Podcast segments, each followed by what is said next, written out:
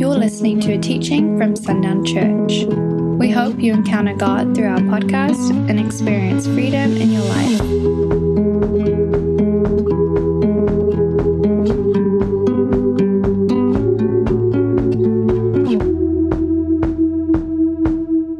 Let's begin with a word of prayer. Father, thank you tonight that we can be together in your house. We thank you, Father, that you have prepared for this moment. You have seen it long before we did. You know the things that are on people's hearts and on their minds. You know the joy and you know the questions. You know the uncertainty. You know the, you know the fear. And we thank you, Father, that you have dealt with it all. That your work on the cross was a complete work the giving of your Holy Spirit, Lord, a complete a relationship that we can live, enjoy, walk in, grow in, mature in. Thank you, Father, that you have left no corner unattended. And just thank you, Father, that we get to wake each day to discover all that the goodness that you put in our day, all the adventure, all the love, and all the kindness and the mercy, the grace that's already built in we get to discover it, Lord, as we walk each day. So thank you, Father, that we're here together now, your family. Just thank you, Father, that you have brought us and bound us together by the Spirit.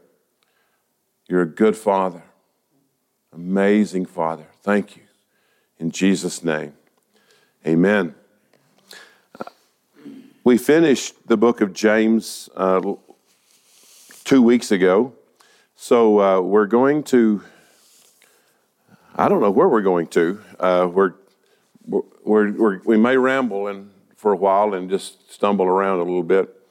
Uh, but I want to kind of blended into these chapters in James, partly because it was the topic from which God was teaching me.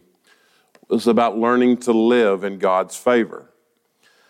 And the reality that we haven't ever done much as believers to see the enormity of that favor. We kind of walk always in the shallow end of the pool. Yes, we know that we live in the favor. Yes, we know the blessings. But, but God so designed us to live in the fullness of that favor, and that won't be experienced until we wade out much deeper. So that the favor of God, I know it's one of those topics that is that is misunderstood because we have a, a connection to the favor of God means that all things in our life will be good.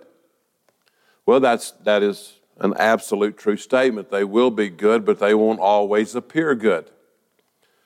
Because God or what God allows in our life by his wisdom could all be prevented by his power. That make sense? Yes. His wisdom lets us experience something that his power could immediately eliminate. So we know there's purpose in, in these things that happen to grow us because, once again, I can tell you in so many situations where the lesson that I need to turn and share with somebody in need could not have been understood or shared fully had I not just walked with him in the place where I had just walked. A, a question or a struggle. You know, one of those that has just, again, I use so often, and just that with that clarity because it was so profound to me, was I came into this very odd moment of depression. And I didn't really, you know, when I, w- I went to the doctor, and it's like, I don't have a single thing to be depressed about. I'm not having trouble at work. I'm not having trouble at home. I'm not, it's good. But I was squarely in the middle of it. And it continued and it continued and it continued. I mean, not, we're not talking months and months and months, but for about six weeks to two months, it was like life was over.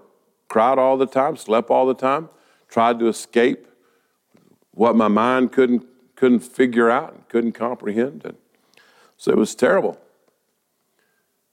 And I, I was up leading the singing one Sunday night uh, and couldn't get through the song service. Just the emotions and the tears just overwhelming me. So uh, Robert Edwards, uh, brother in law, was here, so he stepped up and finished for me. And I went home and called the cardiologist, and he said, Well, I'll come to my office. I'll visit with you tomorrow morning. So I went over and did a stress test. He said, Man, everything's fine. So we talked a little bit and went downstairs and when I hit the back doors of his office, and it was gone. Fast as it came, it was gone. So I went back to work, and again, as I've told you before, the next week this young man comes in from Odessa, and I looked at him and I said, You thought about killing yourself this morning. He said, How'd you know that? I said, Because I've seen those eyes from the other side. There's a look. You can see it. He was so amazed. And I knew why I had walked where I had walked. Because there's no way that you're going to make much of an impact in some situations if God hasn't prepared you for the situation. I want us to deal with this question still continuing in this thought of God's favor. Why did David know with certainty that he could defeat this giant, this overwhelming giant? How did David know? What did he know with certainty that would allow him to go into that battle with such confidence, with such faith, without fear. What did he know? Almost. That's not a bad answer because that was the answer he gave. That was the answer he gave when when he's they tried to, you know, say, can you do this? He said, well, I killed the lion and the bear. When, the, when God was with me, I've seen the result of what God can do. Great answer. But there's a moment before that that is even more certain. Why did Paul, on this sinking ship, tell everyone that they were going to be okay? Well, I can say the same answer. God showed him that if you'll say this, do this, you and all this crew will be. Yeah, what was the prophecy? Yeah. You see, it was prophesied over David. Let's read that. Go with me there. This is Danny's exactly right. This is how David knew. This is what David trusted. This is in 1 Samuel chapter 16.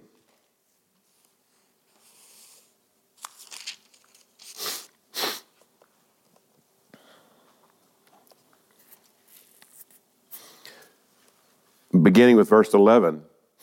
And Samuel said unto Jesse, Are here all thy children? And he says, There remains yet the youngest, and behold, he keeps the sheep. And Samuel said unto Jesse, Send and fetch him, for we will not sit down till he comes hither. And he sent and brought him in. Now he was ruddy and with all of, of, a beautiful countenance and goodly to look to. And the Lord said, Arise, anoint him, for this is he. Then Samuel took the horn of oil and anointed him in the midst of his brethren. And the Spirit of the Lord came upon David from that day forward. So Samuel rose up and went to Ramah. Now he's in this situation about to face Goliath. What does he have tucked away neatly in his back pocket? This prophetic reality if God said, God established, God anointed me to be king, then I don't care what the size of this overwhelming giant is, he's already defeated. Now, most of us look into the, into the faces of giants and we see defeat, our own. We see the overwhelming enormity of the challenges in our life, those giants that we all face, and we have a tendency to shrink back in uncertainty because of the enormity of the giant. Remember, we talked about this a little bit last week or two weeks ago when the, when the spies went, in, went into the promised land. And they came out and says, the, the people there are, like giants, and, and us, we felt like grasshoppers. What did they do? they took on the identity of the grasshopper.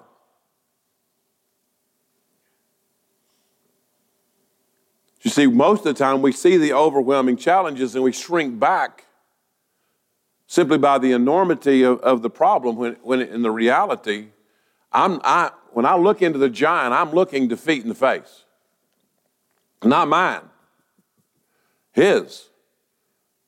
David is not, when he's looking into Goliath's face, he's not seeing defeat, except in the, except in the reality of what's about to happen to Goliath. You see, we not only, just in a very specific way, need to understand the value of, of still us receiving prophetic truth, prophetic words. I've shared this story with you before as well. When I was sitting in my office that day, and Kate called and, and said that, I mean, in tears, she said, Dad, they found a mass. It's the size of an onion. They're trying to get me scheduled for surgery as quickly as they can. Where do you think I went? Your daughter, this mass, like, man, here I go. Spiraling, imagining everywhere your, my mind could go what life would be like without her. I mean, you're, you're tripping through holidays and through you know, life, and she's not there. But by early afternoon, there started becoming these calls that were coming in. Two very specific ones and others in, in different measure. But these calls were coming in the. Randy. Just the strangest thing happened.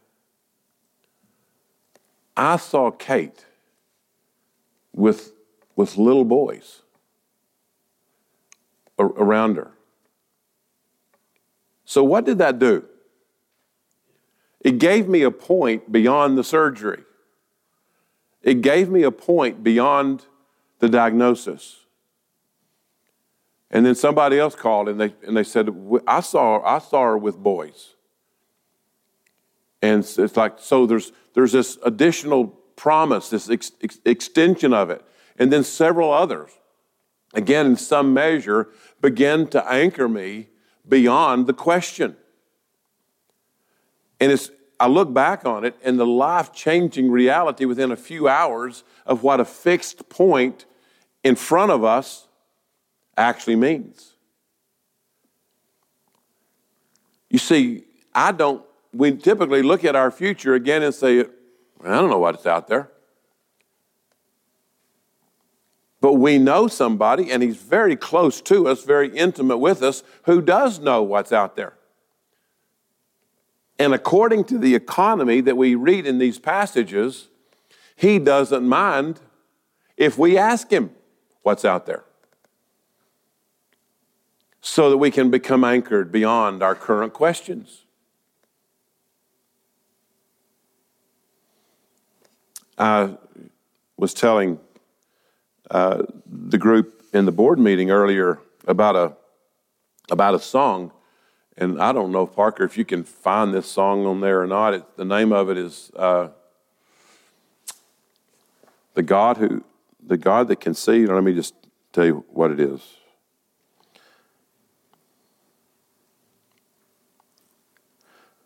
The God who sees.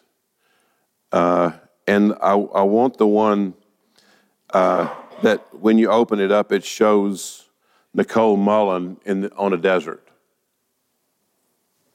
If you, if you can if you can find it, so and we'll play it we'll play it at the end. But I, I was talking to them about this because, and uh, y'all, y'all know me, so you're gonna be you're gonna be so shocked by this. Uh, I would listen to it and start crying. Now, I know y'all have never seen me cry or even heard me even approach it before.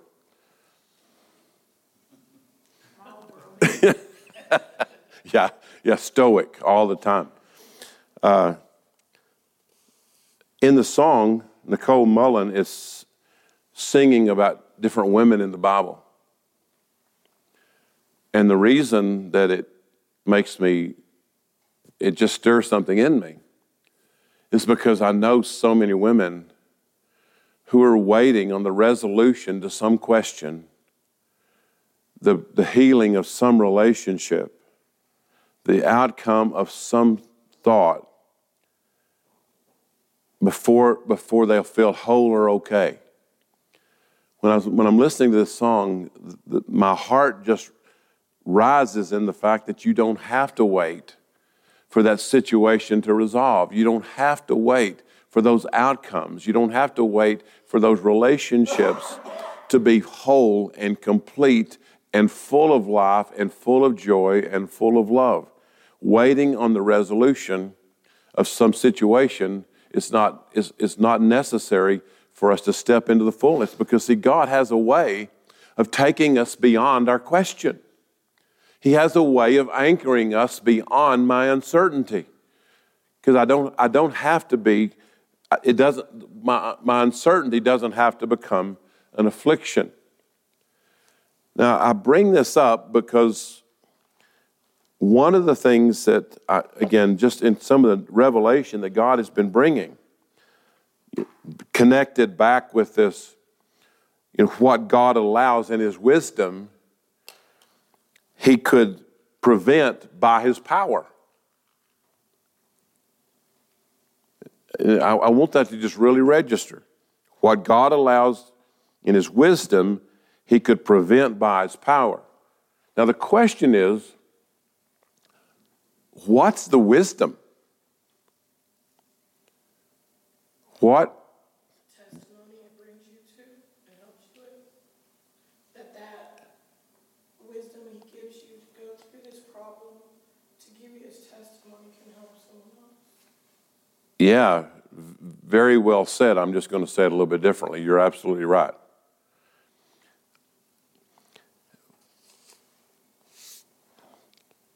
I've shared with y'all, before I get into these other examples, I have shared with y'all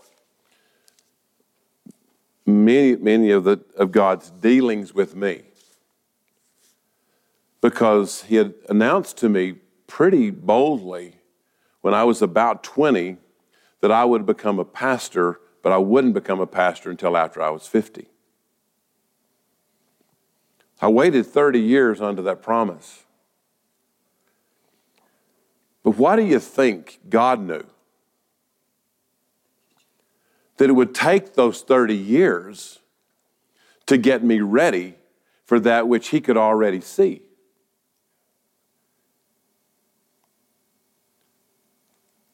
But, but that's God's favor. Because he wasn't about to make me a pastor before I was ready. We watch a lot of that happen. We watch a lot of pastors become pastors before they're ready, and we see the outcome of that. But God says, I 30 years out here. And I believe it took every one of them because he had pride issues to deal with me. He had arrogance issues to deal with me. He had this reality of this false identity of I'm poor to deal with in me so that I could actually stand here. And, and the other prophecy that was spoken over me when I was in Portland by this guy from Romania, his name was Val. I can't think of his other name. It wasn't like yours. I can remember yours pretty well. But long name, strange name. And he came and got me after the service was over uh, and asked me if he could pray for me. Sure.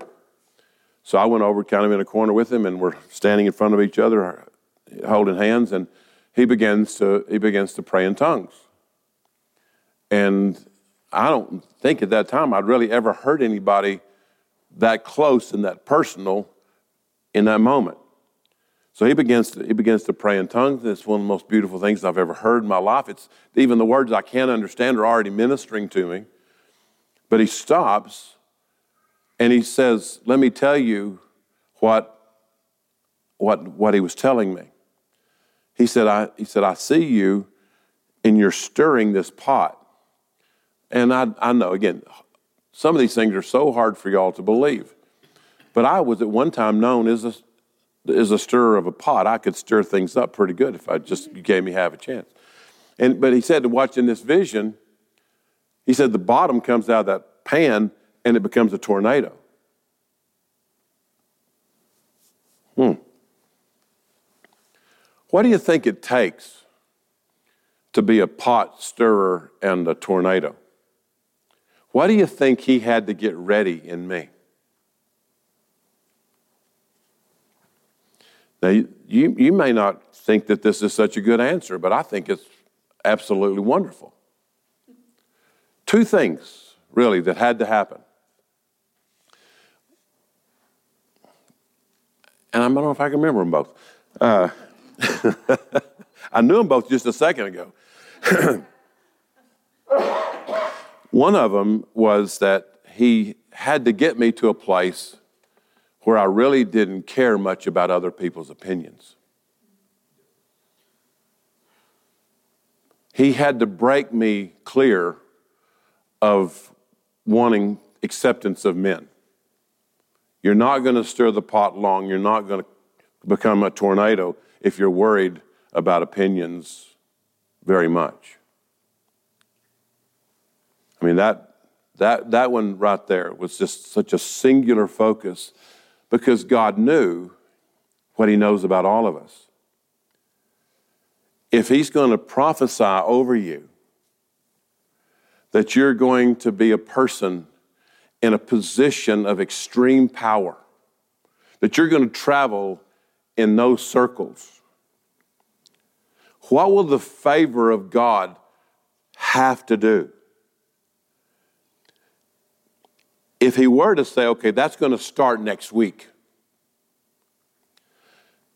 I can only speak for myself. I would walk into that situation and be so and feel so inferior, a bit timid, that what he would want to do through me would very unlike, would be, would be very unlikely for it to happen. That makes sense? So, in the favor of God, he, he brings us into those things so that when we step into those moments, I'm not awed by what He's bringing me to, I'm awed by the one who brought me to it. So that I can minister in fullness in that situation and fully release all that He has and not be intimidated by the ones around me. That's the favor of God. He did it and he did it remarkably well. God's favor recognizes who we in our lacking, who we are in our lacking compared to that which he sees. He sees, he saw a preacher older than 50 years old. He could also see at age 20 what I was lacking. He already saw the finished work, that was already done. The favor of God says, I'm going to take the time necessary to prepare him for what I've got him established to do. I like that. And I watch what, what did he do with Gideon? Now, we, we think, and I've taught this many, many times, uh, we know where Gideon was. We know, we know what happened. We know that this, he has this message and he's called this mighty man of valor. And he's, again, I know he, he's, he's hiding. He's afraid for his life. He's hiding. And I know when he hears it, he has to be looking around, okay, who's in here with me? Because that, those cannot be spoken about me. What was God doing? He was anchoring him to something that, that Gideon absolutely did not believe. So we think, and I, and I, and I still think this is right, when he starts with 32,000 men fixing to go against an army of 100,000, that God's bringing the numbers down 32,000 down to 12,000 down to 300. Because God wants us to not have any question about how mighty a God He is. And that's true. But if under this reality of God's favor now on Gideon, and, and God knew that, that Gideon was a mighty man of valor, who did he have to convince? He had to convince Gideon. And, and we, we read that story about all the things that, that God did. He wasn't trying to show us his power. He was simply trying to get Gideon to believe that you have been made ready according to that which I have already seen. That's the favor of God. He did the same thing with David. Here we read the story. He anoints him. Why didn't he become king? He wasn't ready. What did he have to do? He ran all over the country, afraid for his life, but never once dishonored Saul. Could have killed him many times. You see, God was forming in David this heart of a king, this one who could be king. That's God's favor.